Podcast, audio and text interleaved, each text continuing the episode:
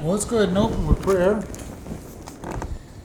Lord, we just thank you for this day. We thank you for each person that is here and that you ask that you guide and lead us through the, the word and help us to understand what you'd have us to know and understand. And, and we just thank you in your son's name. Amen. All right, Psalm 44. To the chief musicians for the sons of Korah, Maschil. We have heard with our ears, O God, our fathers have told us what work you did in their days in the times of old how you did drive out the heathen with your hand and, and planted them, and how you did afflict the people and cast them out. For they got not the land in possession by their own sword, neither did their own arm save them. But your right hand and your arm and the light of your countenance, because you had favor un, unto them. You are my God, my King, O God. Command deliverance for Jacob. Through you we will push down our enemies. Through you, your name will we tread them under that rise up against us. For we, for I will not trust in my bow, neither shall my sword save me. But you have saved us from our enemies and have put them to shame that hate us. In God we boast all the day long and praise thy name forever, Selah. But you have cut off and put us to shame and go not forth with your armies. You make us to turn back from our enemy, and they which hate us spoil for themselves. You have given us like sheep appointed for meat, and have scattered us among the heathen. You sell your people for naught, and do not increase your wealth by their price. You make us a reproach to our neighbors, and a scorn and a derision to them that are round about us. You make us a byword among the heathen, a shaking of the head among the people. My confusion is continually before me, and my shame and the shame of my face covers me. For the voice of him that reproaches and blasphemes by reason of the enemy and avenger. All this has come upon us, yet we have not forgotten thee, neither have we dealt falsely in our co- covenant. Our heart is not turned back, neither have our steps declined from, thy, from your way. Though you have sore broken us in the place of the dragons, and covered us with the shadow of death. If we have forgotten the name of our Lord or stretched out our hands to a strange God, shall not God stretch out, search this out? For he knows the secrets of the heart. Yea, for your sake we are killed all the day long, we are counted as sheep for the slaughter. Awake, why sleepest thou, O Lord? Arise, cast us not off forever. Wherefore hide you, you hide you your face and forget our afflictions and our oppressions. For our soul is bowed down to the dust, our belly cleaves to the earth. Arise for our help and redeem us for your, your mercy's sake. All right. This uh, psalm has, starts out and break, basically breaks down into three parts. He's given a historical statement, he's going into the present time, and then he's asking God for his grace. So we're going to look at this a little bit and see where what we have. Um, this is to the chief musician for the sons of Korah of Maschil, which they say is a song or a poem of contemplation. So, Psalm 44. 44, okay. Took me a long time to find it, but I did. Sorry, I thought I made it clear. Well, you may have, but I. Where, where did you start reading at? I read the whole chapter. I read the whole chapter. Yeah, one to twenty-six. 1 to 26. It says, For we have heard with our ears, O God, our fathers have told us what work you have done in their days and times of old. So whoever the writer is here is saying, you know, we've heard about the old things that you've done. Okay, and he's going to go in and list a lot of what it is, but he says, We have heard. We have heard what you have done, God. We have we've heard the testimony. We, we know what you have done in the past. How you did drive out the heathen with your hand and planted them, how you did afflict the people and cast them out. So, what event is he talking about here? It's when they went into Canaan. Into the promised land, right. You, God, drove them out. You, with your hand, planted them outside or sent them away. Uh, and you established the people, and you afflicted the, them, and you cast out the Canaanites, is basically what they're saying here. And This is what God told Moses. If when you're reading Exodus and Deuteronomy, He says, "I will go in. I will drive them out." And, and He didn't. He didn't need them to go in. He says, "I will drive them out as a hornet chasing them out." So, you know, He's going. You're gonna, and basically, you're gonna go in. You're gonna look like you're fighting, but it's gonna be God that gives you the victory. Isn't that what we need to keep in remembrance? When we have victory, it's God that gives us the victory. We are never the one that's victorious. Our flesh will not stand before God. If we think we've done something, we probably haven't had a true victory because it's God, or we're not understanding who the victorious one is. God says, Unless I build a house, you labor in vain to build it. And that goes for our churches, for our families. If we're if God is not the one that builds them, we're wasting our time. Because we'll never be successful in, in building anything without God that's going to last. And whether it's a Sunday school class, a church, a family, uh, a relationship, it's God that is the one that's going to be victorious as He guides us through this. And it says that uh, in verse 3 For they got not the land in possession by their own sword, neither did they did their own arm save them, but your right hand, your arm, and the light of your countenance, because you had favor on them. And this is true. When they marched into, into Canaan, there is no reason in the world that they should have had victory. Their very first battle should not have been victorious. That was the Battle of Jericho. Right. You know, and the wonderful human plan that they put together march around the city one time a day for six days and march around seven times on the seventh and shout. Loud. Shout loud, yeah.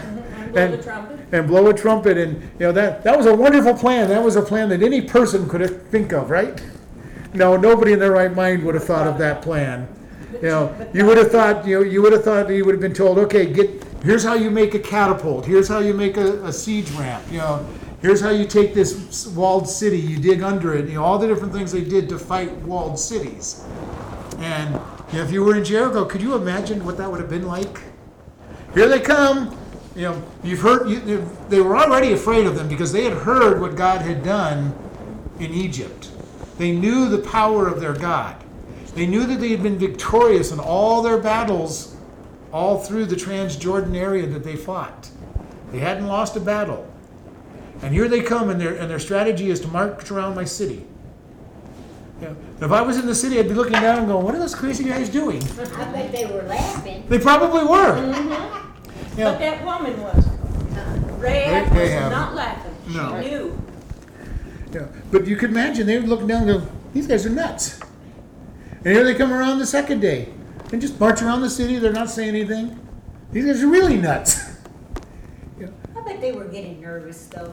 I'm sure there was something. What what is the strategy? What what are they doing? What are, what is the strategy that they're doing? Are they are they trying to drive us insane? What are they trying to do out there? Don't you think their feet came down?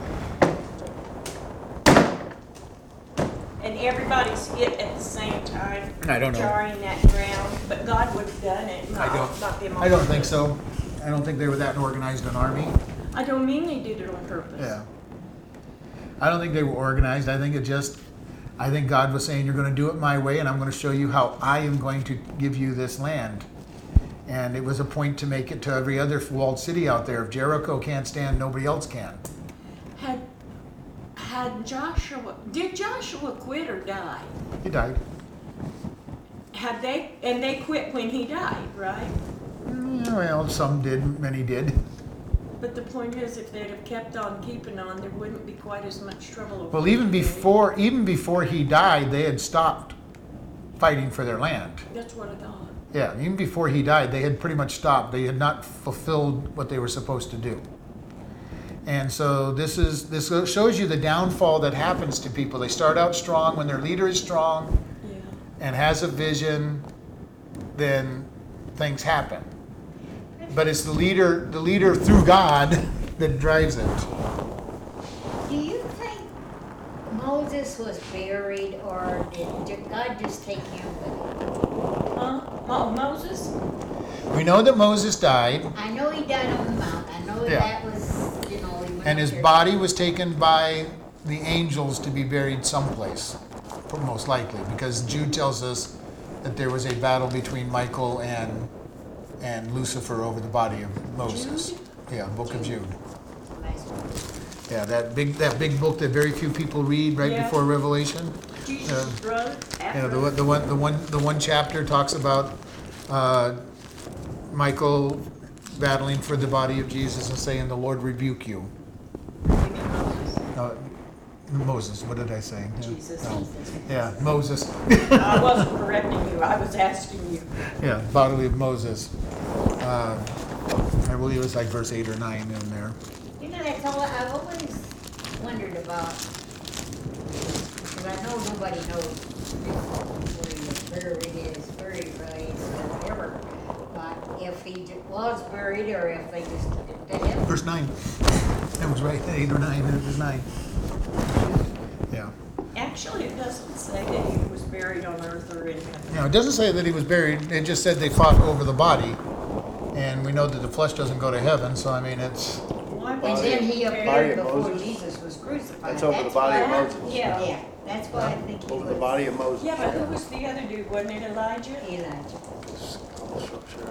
well, you had two, you have two people that never died, Enoch and Elijah. Enoch and Elijah. Uh, you got Moses, whose body we're told was, you know, and I, it's kind of interesting, why would Satan have wanted his body? I, I can tell you why I believe that it was. Why? He wanted people to know that he, where he was buried so he could become an idol to people. Okay, that makes sense. Yeah, And because you knew where his body was then, because he was the greatest teacher, even for the Jews, you know, he would have been made into a monument, a place to, a place to go. Can't get any better than the writer. Go oh. to visit. So- He, he wrote it.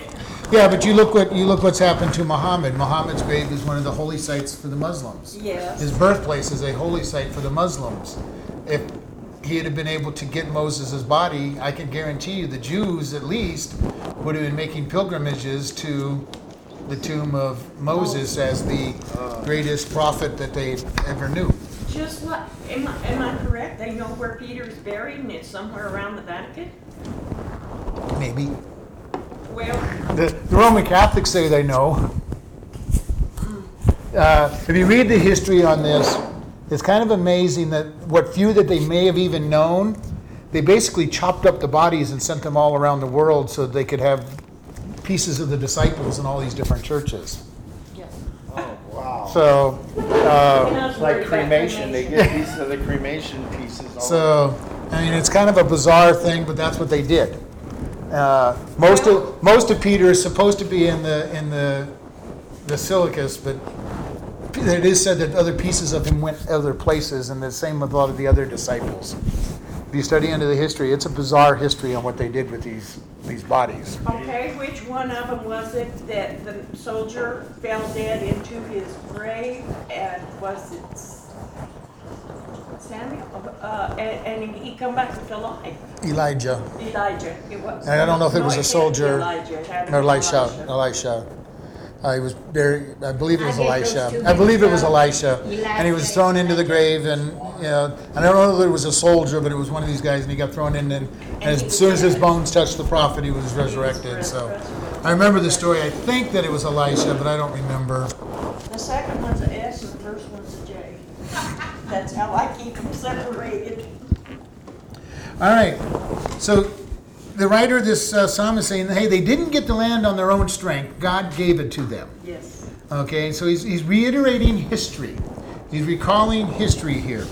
You are my king, O my God. Command deliverance for Judah. Though we, uh, through you, we push down our enemies. Through your name, we tread them under that rise up against us.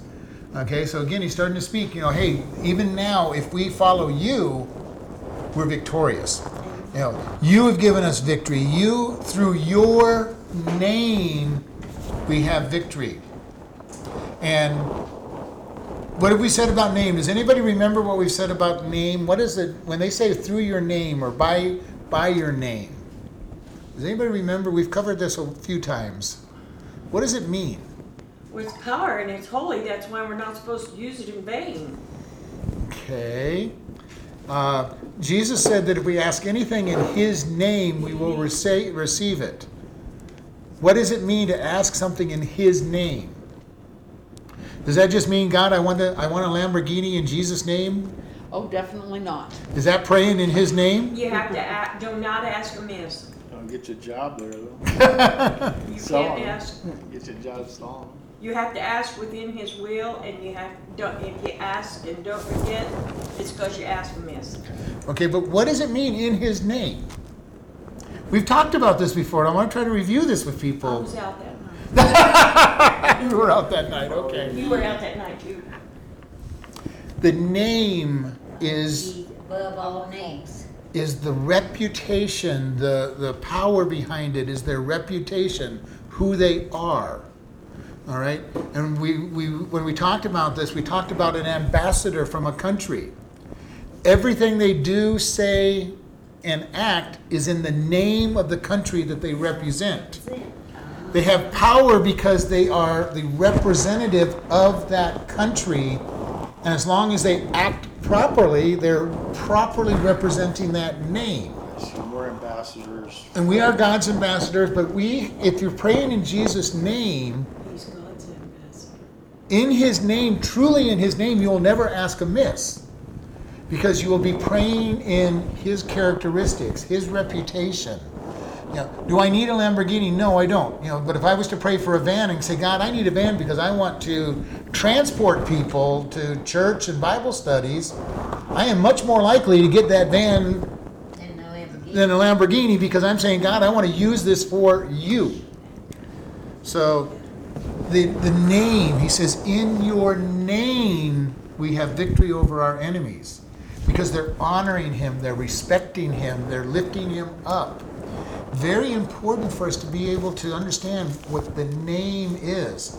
Because so many Christians have this idea, just like I said, in the name of Jesus, God, give me whatever it is. And they say, I'm, I'm praying in his name. I, I, I tagged his name and it's a magic magic word that I know he's got to answer me because I prayed in, in his name. And no, it's much more than just using that That name. song describes it best better. There is so much power in that. Name. But it's not just the name, it's that reputation that the name stands for. It is who the name stands for. Uh, we've talked about this in the past, you know, how most of us grew up in a generation when your name was what you kept. You. You know, you never did something that dishonored your family's name because your name was important. And your reputation that that name brought was important. That's your testimony too. It was your testimony. It was everything. It was who you are, and it, it, you know. And if you blew your name, then your name was associated with whatever actions that you had done wrong. Town drunks get this. You know, their their name is shattered in the in a community because people go, well, that's just the drunk. Uh, you know, that, that's who they are. That's you know, they're the, they're the town drunk, and the reputation behind a name. We are to act and, and behave in the in the in a way that presents Jesus' name in a positive light. And we've seen Christians who name the name of Christ who aren't living according to his name. And I've shared with you that I had a, gen, a young man that worked for me when I first moved to Arizona, Kingman, Arizona. And when he quit, turned in his notice about a week before he left, I told him, I would like you to do me a big favor. And he goes, What is that? And I go, At your next job, do not tell them that you're a Christian. Right. And he looked at me like, What? I go, You do not work as a Christian. You are bringing shame to God's name in the way you work. Please do not tell them that you're a Christian or change the way you work. Right. And, you know, this is what they're saying. In your name, God, we went forward. Last summer, I met one of my nephew's daughters that I hadn't seen since she was a little girl. Now, my nephew was killed several years ago in a memorial. And she said, Auntie Loretta, my dad, she said, the one thing I remember my dad telling me is never in your life do anything that will shame or embarrass your Auntie Loretta and Mona. Mm-hmm. And don't bring My shame sister, to your yeah. name. Don't bring shame to the name. And that's that's we as Christians need to live in that way, Well, he- not to bring my- shame. Wasn't Christian, But That is so But he still bad. recognized, he recognized the value of the name of what you, of what you represented. And sometimes that's the only thing that will keep some people from doing something wrong is when they realize that if I do this, I'll have stepped too far over the line and brought shame to, shame to the name. Embarrassment. Embarrassment, shame, uh, Yeah. a scorn. Embarrassing. But So- the South is, uh, it's been a while since I lived there. But when I lived there, that was a very big thing, do not bring shame to the family name, name. name. Well, it's been true for a long time, but it is becoming, it is dwindling very fast, and I'm sure it is even in the South. I hate it. Uh, But it all comes down to when God is removed and his morality is removed, every part of morality is removed, and that includes not bringing shame to your name uh, and doing things that are that are just evil, because God has been removed from so many people's lives. And that's why we as Christians need to be that bright light to say, hey, there's a different way of living. Annie? I have a question that's off in left field, and I apologize, for bothering me. I know Jehovah Witnesses are anti-war, killing and all of that, but aren't Mormons too? Not that I know of. They go to war and fight? As far as I know. Then, They're very vicious. They, they raised their religion almost as viciously as the Mormons did. They would ride into town and convert, you know, convert to Mormonism or die. They, they are, they have a very bloody history in getting started. Mormonism? Oh, yeah. Oh, yeah, I knew they did. I was just thinking about the, that they're throwing about, it's beside the point. Let's go back to the, Yeah. Yeah. But he says, through you we push down our enemies, through your name we tread them under that rise up against us. It says, verse 6 For I will not trust in my bow, neither my sword, neither shall my sword save me. But you have saved us from our enemies and have put them to shame that hate us. Now, this is this is really a great strong thing. He's saying, We've, we're victorious because of you. We are victorious because of you. And We don't have strength. If- this is David, he's admitting that it's God that gave him the victory. If it's not David, it's somebody else is saying, We're victorious only because you. How many times as we walk with God have we seen God do great things through us that we know we can't do? uh-huh. You know, witnessing to somebody. I, I love it when I'm sharing with somebody and I start listening to myself and realizing it's not me speaking, it's God using my vocal cords, but it's God speaking to that person and not me. You know, when we sit down and we see something so clearly and we're able to avoid a trial because God has revealed what's coming our way. Because we just sit back and say, oh, if, if I do this, this is going to happen. If I do this, it's not going to happen. And it, it's not usually our wisdom and our smarts that have that happen. If we really think about it, it is God that has done that for us. And he's saying, God, you save us from it. You have put to shame those that hate us. And this is where I talk so often, and that we've talked about over and over during the book of Psalms. God is our defense. If we let God defend us, they will be put to shame. If we try to defend ourselves, it usually just makes matters worse. And it is important for us to get to the place where we trust God and say, God, it is yours to do. You know, God, this person's saying, you know, you know, trying to bring me down and trying to bring our testimony down. God, you take care of them. And I even will pray, God, please don't hurt them too badly while they're while they're having to be done. Because I don't want to see them crushed. And I know that that may be what God has to do, but I don't want to see it. And I do not want to take pleasure in somebody being hammered because of their speaking out against the church, speaking out against individuals in the church. God will defend us. And I've said over and over, and I've given you many examples of the people I've seen over the years that have been greatly judged and have lost everything because they've spoken out against a pastor, they've spoken out against one of, about out against one of God's children, and watched God rip their life. And we've talked oftentimes. Sometimes the only way somebody will turn is when they hit bottom, and we have to be careful not to give people a reason not to hit bottom, because if we do that, we're only delaying and hurt, actually hurting them in the long run. And we might say, well, I don't want them to be hurt. I don't want to see them hit bottom. And I go, I, I agree with you. And I don't necessarily want to see them to hit bottom. But sometimes hitting bottom is where they will come and say, I need God. I need help. You know, otherwise it's, oh, mom or dad will help me, or uncle uncle will help me, or grandma will help me. You know, I get down close to the bottom and they're gonna they're gonna rescue me. And we end up becoming like God to them because we're the one rescuing them.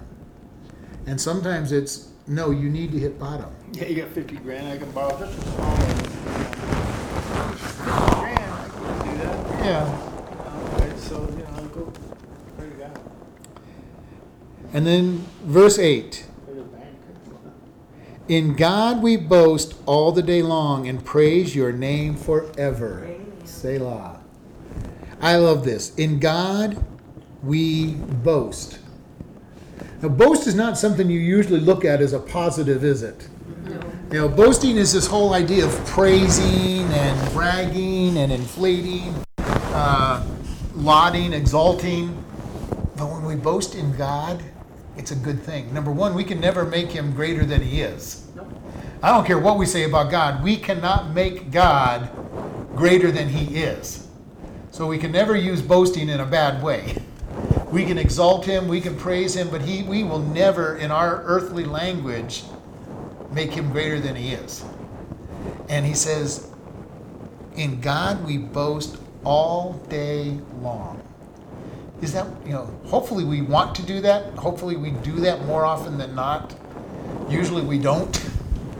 Usually we're not boasting about God all day long and building him up and edifying God. It would be nice if we did. Yeah. You know, if we could look at everything and say, look what God is doing. Even if it's negative, look what God is doing. I, I, I commented a couple of months ago about a, a quote from Nancy Leigh DeMoss. Anything that brings us to God is a blessing. And that's a powerful statement. Anything, whatever it is that took bring that it takes to bring me to God, Yeah, bring it you know, it, it could be broken leg, a car accident, uh, a death in the family, anything that brings us to God is a blessing to us. I feel that I'm closer to I broke my leg. I realize, I know that I broke it for a reason, I Yeah. know that. Yeah. And I do study more and everything since I broke my leg. Mm, good. And I feel ashamed because I didn't do that before. You you learn as you go along and you keep moving it forward. And I mean, I told my sister-in-law, I said, you know, it's a shame that I had to wait till I was a hundred years old before I really started studying the Bible. And she laughed. She said, you know, I was thinking the same thing to myself. But Judy said the same thing today at lunch. That reading the Bible has never meant to her what it does right now. She said, told me she had learned more Mhm. since she'd been coming here than she ever did. But the key the key to all of this is hopefully we're always improving. Hopefully 2 years from now you'll be saying the same thing. I'm learning more today than I have ever learned. But at least one thing that's important is you've started. Amen. I have met Christians in my in my walk that have been in their 60s, 70s, and 80s who have never fallen in love with God's Word, never studied His Word. Uh, and I've shared with you the very first time I taught senior adults when I was in my 30s, it scared the daylights out of me because I'm thinking, what can I teach these people? And then I walk into the class and say something that I thought was simple, and they're stopping me in my tracks because I'm getting ready to go on to the deep stuff that I've been studying all week. And they stop me on my tracks and say, explain what you just said. And it just made a realization to me that there are so many Christians out there that have never gotten into God's Word. And that's sad. I it, I sort of feel in my heart that I'm sort of easing my way into my sister. Easing your way into your sister. Yeah. Because every chance I get now, like I told you last week, I was really upset because of a certain thing. So I told her, I said, you know, Johnny, I looked around in my house, I thought, I pay my bills. God lets me pay my bills. I buy groceries. I'm not hungry. I need no clothes. I'm able to stable myself and at least halfway take care of things. And I said, you know, that's a shame that I should do that. And I said, that's wrong. She didn't say a word. Not a word. And the person I was talking about, she don't like at all. And I, you know, and I, I wrote, and several things I said to her about, you know what I just found out about myself? I said, you know, that's wrong. And, and she said, she listens. Mm-hmm. And I have noticed that she's sort of kind of letting up a little bit about being so critical about other people. Yeah. Well, when we lift up God in, in, uh, toward other people, He's the one that'll change their hearts. He's the one that'll make that change. And when we, and especially when we're honest enough to say, "Man, you know what God showed me about myself this week," and you, and you open up and you share what God has shown, and all of a sudden they look at you and say, "This is different." She didn't say a word. Yeah, but I mean, in their head, they're saying this is different. This is, you know, and God is being lifted up.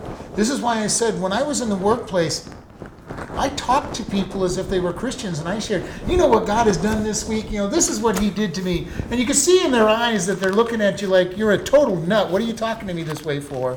But by the same token, they're hearing about a victorious God who's given me victory and getting, getting, getting the glory, and that triggers in their mind that this person may be a nut, but they believe that this God is real. And then they watch you and start seeing that you live like this God is real, and you speak like this God is real. And one day they might even go, Tell me about this God who's real because I need something more in my life. And it all comes down to this whole thing. I'm lifting up God. I'm recognizing that He's the one that gives me victory. He's the one that gives me my strength. He's the one that, that keeps me. I'm living in His grace. Nothing that I do matters because it's Him living through me. And I get in the Word, I transform the way I think, I start thinking in a new way. I get rid of the world's thoughts and start putting God's thoughts in my head. And you know, it's so easy to get the world's thoughts. You know, it scares me how easy it is to get the world's thoughts. Because I find myself thinking about something and I realize that's not a godly thought. Where did that come from? And I think about all the bombardment of the negative world view bombarding our brains, and I'm going, oh, okay, God, we're going to get rid of that one. Help me get rid of that one. You know, You raise Yes, and and raise. some now say, that's none my business. But I can say, that's none my business. Right, Yep, me too, to me so. yep. And then it says, we boast in thee all day and praise your name forever. And again, praise is to give laud, to make great. I love the word praise in the Hebrew because it is to to make great. Make great his name. Not that his name needs to be made great, but we want to lift it up and extol his name. Yes, Annie, you look very Where questioning. Verse 8.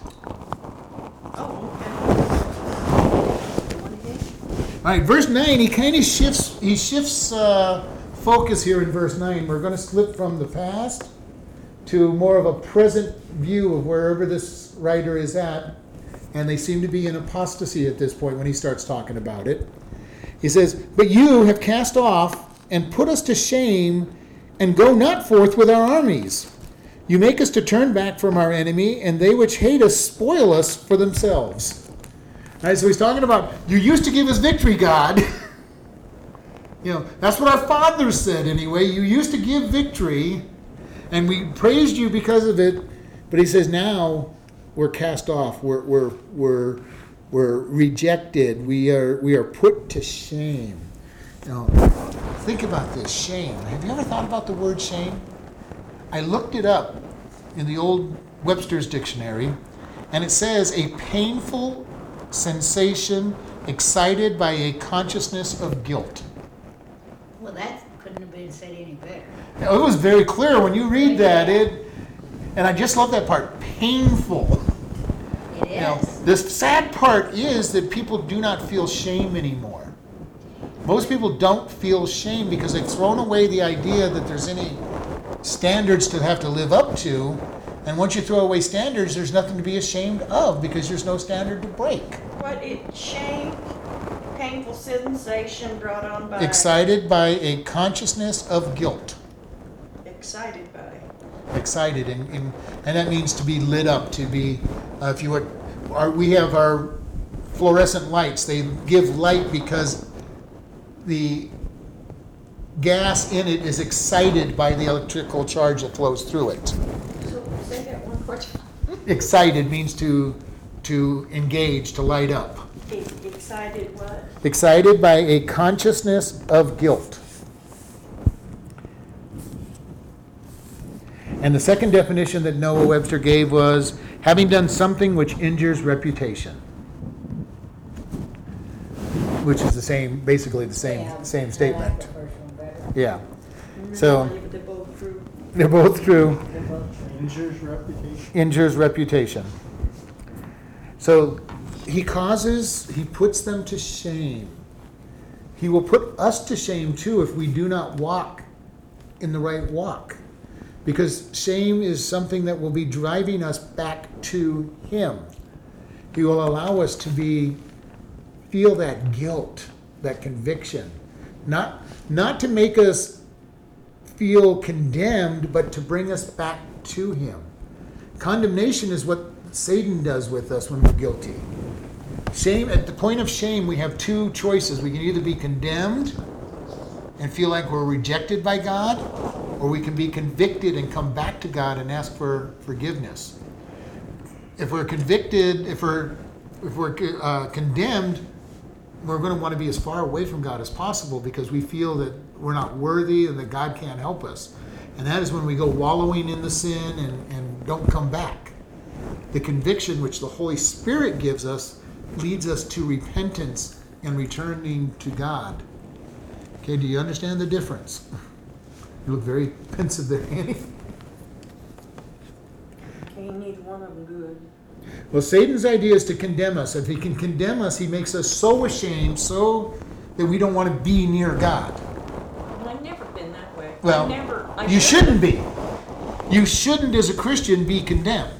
And even as a non Christian, you shouldn't be condemned because the Holy Spirit's uh, purpose is to convict us into seeking God. Uh, condemnation is when we do something wrong we feel so ashamed that we start staying away from the church, we start staying away from other Christians. We're trying to keep ourselves as far from God as possible because Satan's coming along and saying, Well, how could you have ever done that? What kind of Christian are you? Nobody is ever going to love you because, you know, look how bad you are. You know, Yeah. And that is condemnation. And then I start, if I'm being condemned, I start trying to keep away from everything because I have bought into the lie that I am not worthy of forgiveness, which I'm not. Right. And this is why it's the lie. You know, God just won't forgive you because you're just so bad. And look what you did. You did that on purpose. And you know, and if the people who even knew about what you do, nobody in the church will will like you anymore because they'll they'll know who you are. And that's condemnation, and it pushes you further and further away from God and the church. Unfortunately, there was a time not too long ago in my lifetime, and hers too, when that was a fact.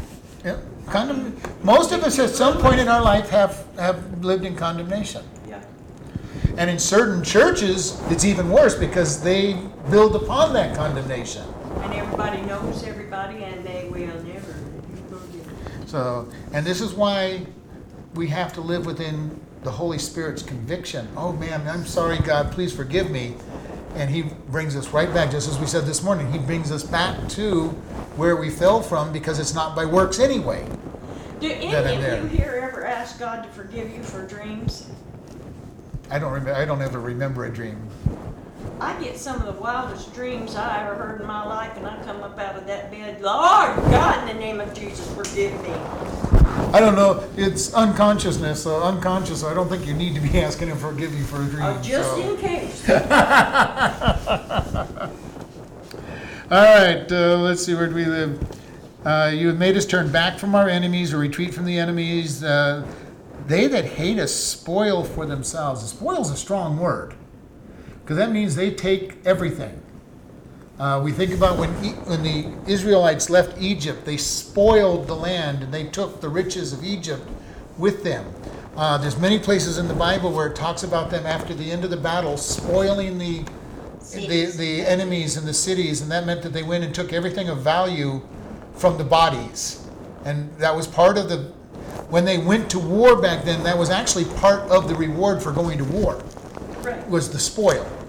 You know, because you didn't get paid, you didn't get paid to go to war, but you got to keep anything of value that you could take from the enemy. Uh, and the spoil, it's taking taking away from it. It still happens a little bit today. It's not as not as much today.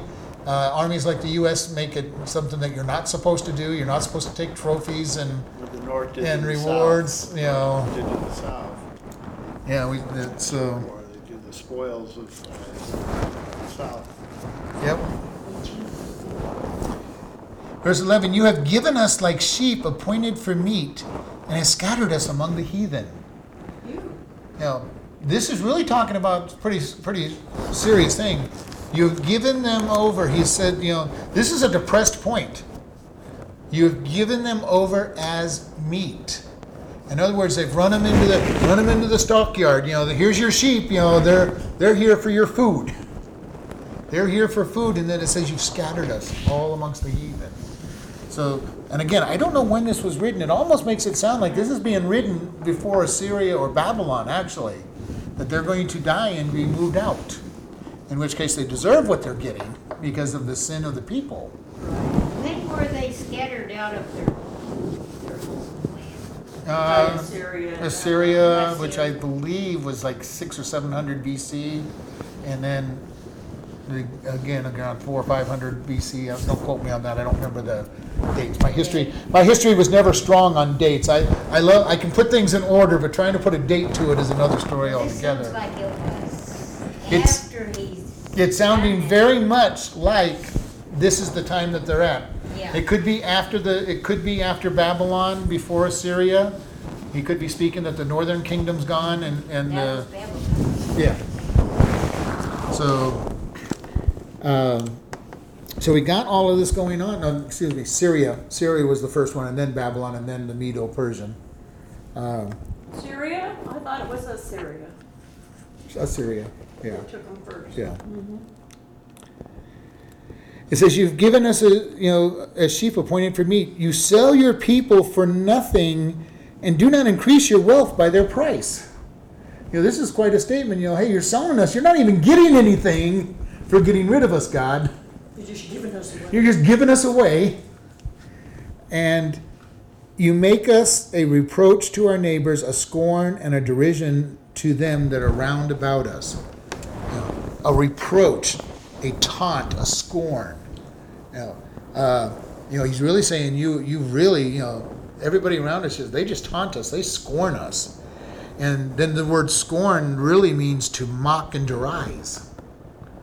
You know, to make fun of. And then he's saying, and beyond that, we're derision. Derision, we're ridiculed. You know, he's really having some trouble here. And this is the case. You know, God, God has gone through with the people of Israel, and you look at the, the history of Israel. They get delivered from Egypt, decide that they don't want to go into the promised land because they're afraid of the people are giants and, and their children are going to get killed. So God says, okay, you can wander around 40 years in the desert and until you die, and then I'll take your children in. They, they start conquering the land of Canaan, but never finish conquering the land of Canaan. Then we go for hundreds of years under the judges where they go into sin, God judges them, they repent, and they end up with a judge, and they and they and they're raised up, and they start taking territory back, and then they fall back into sin. God judges them by- giving them a hard time with somebody, and you know, and they spend this up and down cycle for generations, where they're doing good, they sin, they're doing good, they sin. Then they say, "We want a king." They get Saul, who's not a very king, who a very good king, who doesn't take them into righteousness. They get David, who brings them into a righteous thing, but David's not a good, you know, a very good man in many cases, and he keeps getting chased out of the out of the palace on two occasions and runs for his life, and you know they dwindle during that time. Then they get Solomon. Solomon's a pretty good king, but he he takes them away from God. Because of all of his wives, he takes them away from God. And he taxes and works them. And he taxes them to death for everything that they've got, you know, for all the building he does. And then we go through all of the books of, of First Kings, Second Kings, First Chronicles, Second Chronicles, and watch these up and down, up and down, down for a long time, back up for a little while, back down for a long time, up for a little while. Yeah, but that's just Judah. Israel, Israel never had enough. Israel never had enough. They were always they were always under the the sin of Jeroboam. And does anybody know what the sin of Jeroboam was that they talk about when you read it? idols. idol worship, golden calf worship. He introduced golden calf worship in there, and they never were free of golden calf worship in the northern kingdom from that point. point, and it's called the sin of Jeroboam. Just so you know, if you read it in the Old Testament, you see the sin of Jeroboam, it's talking about golden calf worship. Shade? I Yeah. didn't remember it was golden calf, I knew it was idols. Yeah, they put one in Dan and they put one in uh, Beersheba. One in the north, one in the south. And do you remember why? Do you remember why Jeroboam put the put the golden calves in? Why? He he didn't want people. He didn't want the people in the in Israel to go to Jerusalem to worship God, as they were supposed to do three times a year. So he introduced golden calf worship and said, "Here's your God worship in these two towns in in our country, basically." And stay out of. and stay out, stay out of, stay out of Jerusalem, because he was worried that if they went to Jerusalem, they would realize that they should have been part, should be one country again. So, and uh, so he goes, "You sell us for naught. We are a reproach. We're a scorn. You have made us a byword among the heathen, a shaking of heads among the people." And a byword is a scorn. It's it's a kind of a proverb. It's a saying. Uh, you know, a negative saying is a byword. You're acting like an Well, that Israelite. last, You're acting like an Israelite. You're acting like you know something negative. this has lasted on the Jews though for years. Oh, and yeah. years and Years, I mean, it's still, It's still there. still there. This is still there. You know, they've always been attacked by Satan. Before Jesus, they were attacked because he wanted to try to destroy the line that the Messiah was going to come for. Now he just hates them because they're God's people and he just wants to hurt them more than. He wants to hurt all people, but he wants to hurt the Jews and Christians more because they are God's people. You know, he hates all people. The whole purpose of Satan is to destroy people because we represent God's redemptive purpose. And because he looks at us and we can be redeemed, he wants to kill all the people. And we see it coming out in today's world. The, the people that are ultra green say there's too many people in this world and there shouldn't be more than about a quarter million people on this earth. And more than a quarter million's too many. Now, why they think they might be part of the quarter million, I don't know. I was gonna say, well, then you ought to be the one we start with for. Yeah, but but their goal, their statement is that there are way too many people, and this isn't them coming up with this idea. This is Satan Sure. coming up with this idea. Why do we have so much mass destructive weapons? It's not because the world needs them for battle. It's because Satan wants to do as much damage as possible. He is the power behind all these decisions. And I'm not saying they're listening to what he's doing, but he is the one on the chessboard moving the pieces around and moving things so that it is his end game that he's trying to accomplish. Inflict as much damage as you can. He wants to inflict as much damage on God because he knows he's defeated. He was defeated at the cross. Before the cross, he tried to destroy them so that the cross would not happen. Since the cross, he is a most dangerous foe because he knows he's defeated and he's trying to do as much damage in the process as he possibly can. And if you look in history, Hitler tried the same thing. When he, when he saw everything turning against him, he did really stupid things to try to do as much damage and physical pain as he possibly could, even though he knew he was defeated. And Satan is in that same game plan. He's looking to destroy as much of the world as he possibly can. And we know in the book of Revelation, millions and billions of people are going to die from God's judgments upon this world. You know, and this is a scary thing. There's so many people out there, and if you look, you know, just take our, you know, three and a half trillion or four trillion people, whatever we're up to nowadays. You take away, let's say, a quarter for the Christians that are raptured, there's still going to be like three trillion people, and by the time you get done, there's some 67 or 80 percent of the people will be dead. Three trillion people right now, and he's, and this, and the green people say that there should only be how many? A quarter million.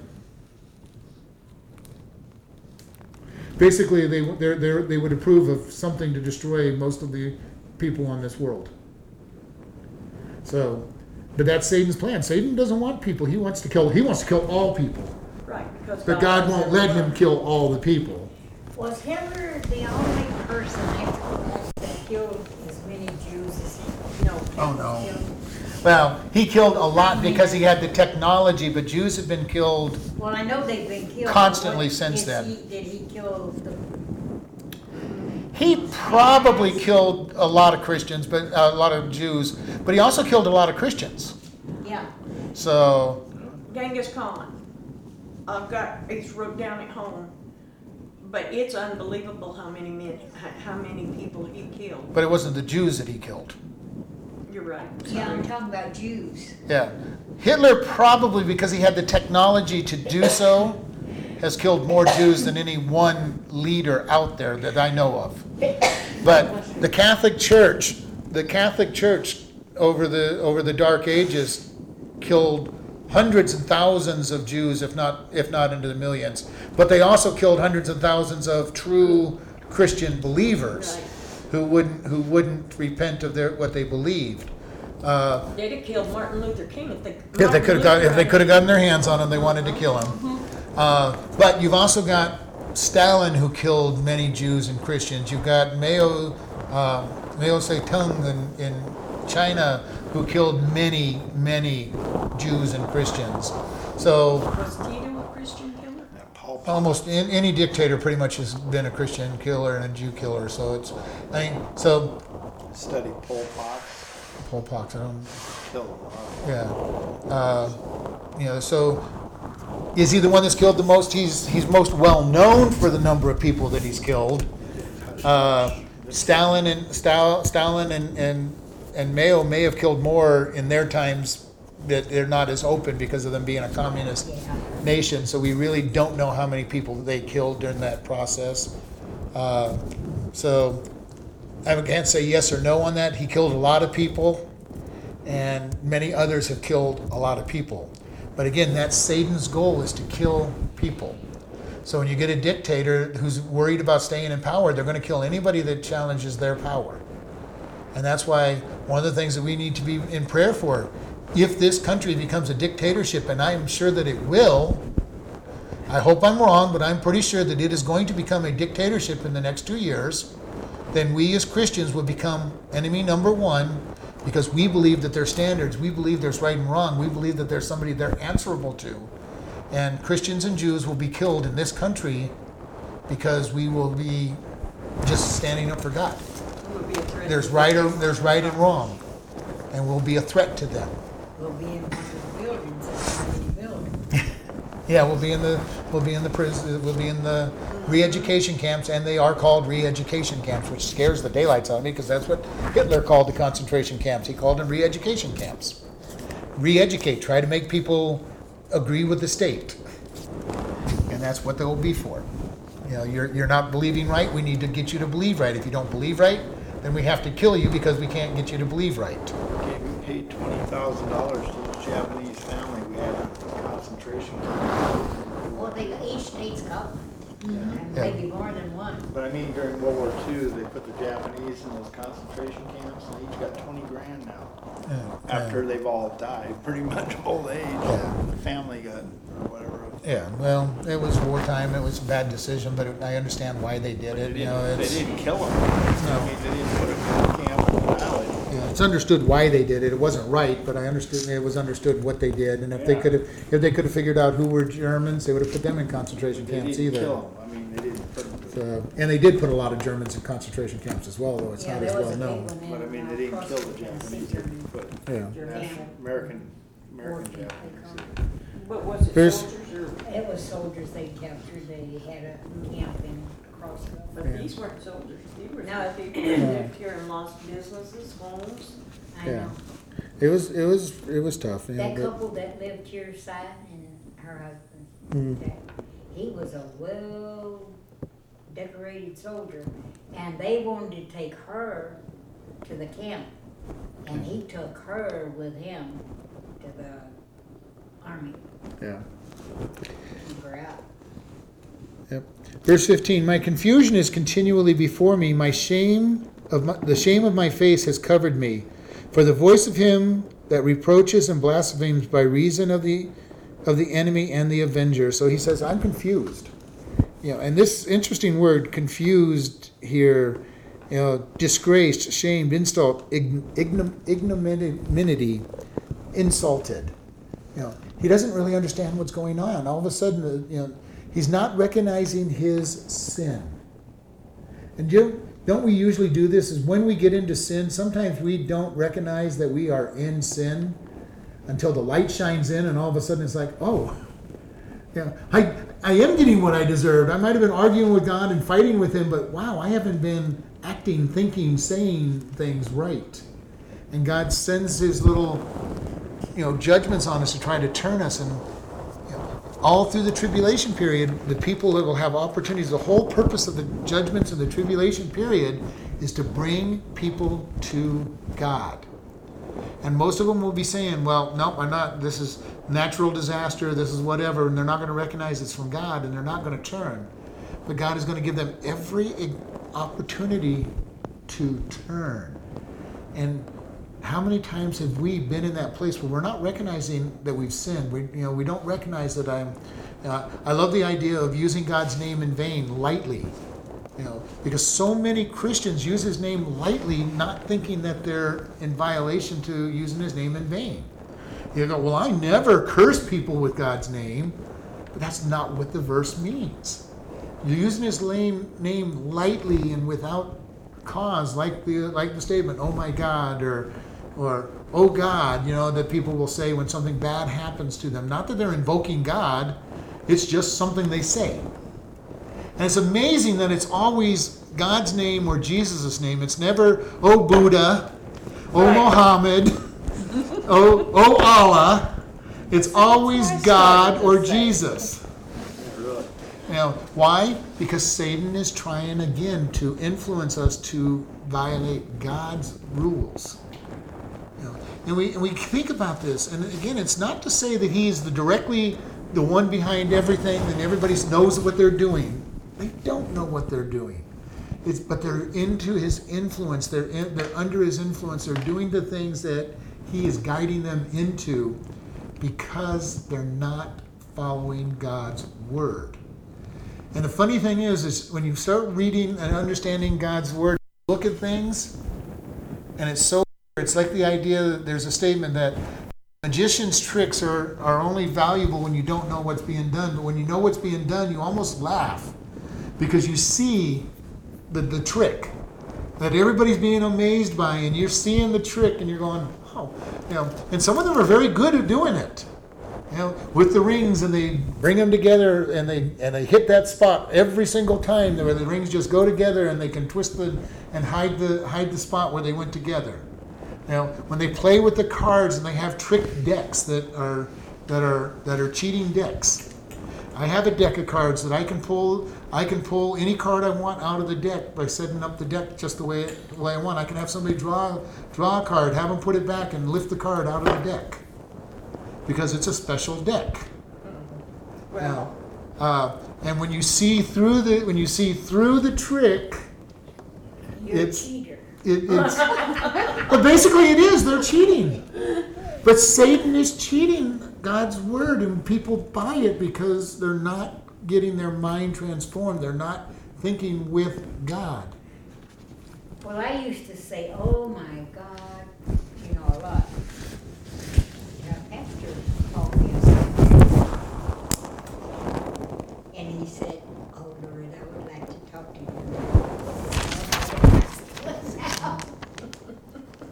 And he said, you know, I've noticed you said something that I don't think you realize what you're saying. So he, he explained to me, you know, and I didn't. Yeah. I mean, until then, I really didn't Didn't know any better. realize that that was not good. And that really is what happens is until until God uses His word or a, or a teacher or another Christian to point something out, sometimes we don't know. And this is why I've said it myself. There's so many TV shows that I used to watch and think were really good shows. Now I watch them because I've grown beyond the point I was 20 years ago, 30 years ago, and I, and I watch the same show and I'm going, how could I have ever thought this show had any entertainment value in it at all? Because look, look at what they're doing to, you know, the family. Look what they're doing to the, the husband and wife relationship. Look what they're doing about toward God. And you start looking at it totally different because you've grown to a new place. And when we renew our mind with God's thoughts, we renew our mind with His Word, we start thinking differently. And then we start having to learn to love people that aren't there. Because the next side of it, that aren't, aren't there yet. Because the next side is, I've grown to this point, why aren't you there? you know, and we don't realize that it maybe took me 40 years to get here. You know, but I expect everybody else to get there right. yesterday, not you know, not giving them time to do it. And we have to be very careful as God grows us in, in our thinking that we still give mercy to those who aren't there yet, and we share with them what we learned. We share with them where we where we're at. And the idea is this: as we like when we raise our kids, our kids hopefully are getting a better start in Christianity than we had because we had to learn. And if we teach them what we have learned, we hopefully start them up on a plateau that's higher than where we started at.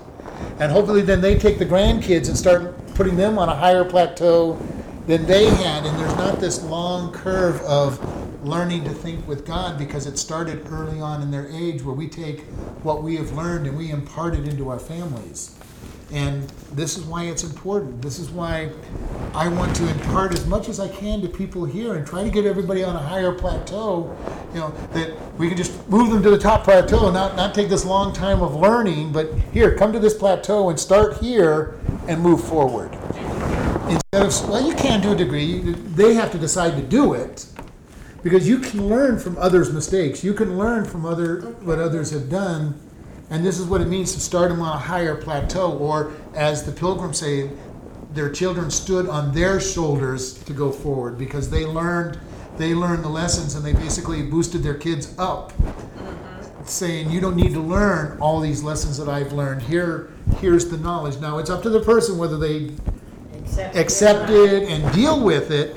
But the idea is, as we give this stuff to them, they can start at a higher level.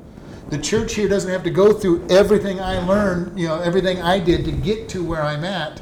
My goal is to teach, and if they accept what I teach and learn, learn from it, they can start at a higher plateau and move forward from that. They don't have to spend 30 years getting to where God brought me. They can come up, oh, well, I'm going to learn from his 30 years and I'm going to start there. And when we raise our families, we say, okay, here's what I've learned over all my lifetime, kids. Start here. Don't don't start in the in the in the in the miry pit. Go ahead and start start you know on the on the plateau and move forward. And this is where we as Christians go, as we give people what God has shared. Whereas, as you said earlier, your sister's listening to you. Why? Not because you're preaching to her. You're just sharing what God has shown you, and you're lifting him up. And there's a response coming back. And if she was to make a decision for Christ and decided it's time to go forward, she wouldn't have to start way down at the bottom where everybody else started. She could start up at whatever level of knowledge that she's been taught and accepted. And this is why it's important for us. We need to be discipled by somebody where we get to start and say, I'm going to take advantage of their you know growth and listen to what they have to say about God and I'm going to start where they're at rather than st- I'm not going to start at square square 0 I'm going to start on square 100 or a million or whatever it is. You know you take your pick how high up you want to go from from their knowledge. But it works that way. We see families where generation after generation have done service for God whether it's pastor or ministers or or service you know. And we see that they started out they started out on the shoulders of the person that raised them might even be somebody who all the all the family goes into politics you know because they know the ins and outs they're not starting from the bottom bottom learning you know and we as christians want to do the same thing we want to teach god's word to our family members our our relatives those who know us anybody who will listen to us and get them to start on the shoulders of where we're at and say, and then praise God. I love to see people out outshine me. You know, when I was at College Park, people go, well, you know, what if I want your job? I go, you want my job? Be my guest. I'll go do something else. If you can do my job better than I'm doing it, you should have it. praise God because there's plenty of other things for me to do. And I came from a school of thought where I was trained as a pastor that you trained your replacement and said, "Hey, I want you. I want somebody to do better than me. Mm-hmm. I want them to outshine me and I can go do something else for God. I can go someplace else and start start the process and know that somebody else is keeping keeping it going and doing it better than I could. It's very arrogant to think that there's nobody else that can do something better than you can. Planting other churches and stuff. Plant another church. I mean, if somebody was to come here and say, you know, God called me to be the pastor here, and everybody thought he was a better pastor and wanted to call him, great. I'll go someplace else and start another church. It doesn't bother me. Now, I'd be sad because I really think God's got me here for, for the duration. But if that happens, then it happens, and I'd go someplace else. But you know, the idea is God uses people the way He wants to use them. And we can't sit there and, and say, you know, I'm so important, it can't be done without me. Matter of fact, if you get to that point, You're then I can guarantee that you're worthless to you're, you're, you're worthless to God and not going to be used by Him. Thank you, I needed that. You needed to be woke up, or No, oh. no, I needed not be the only one. So, all right, let's go ahead and close in prayer. Thank you, Mark. Lord, we just thank you for this day. We thank you for your word and for your care and your love. We ask that you go with us this week. Give us opportunities to share you. Help us, Lord, to be able to lift you up in all situations, that you will be lifted up. Help us to get to know more and more of you. And we just thank you. In Jesus' name, amen.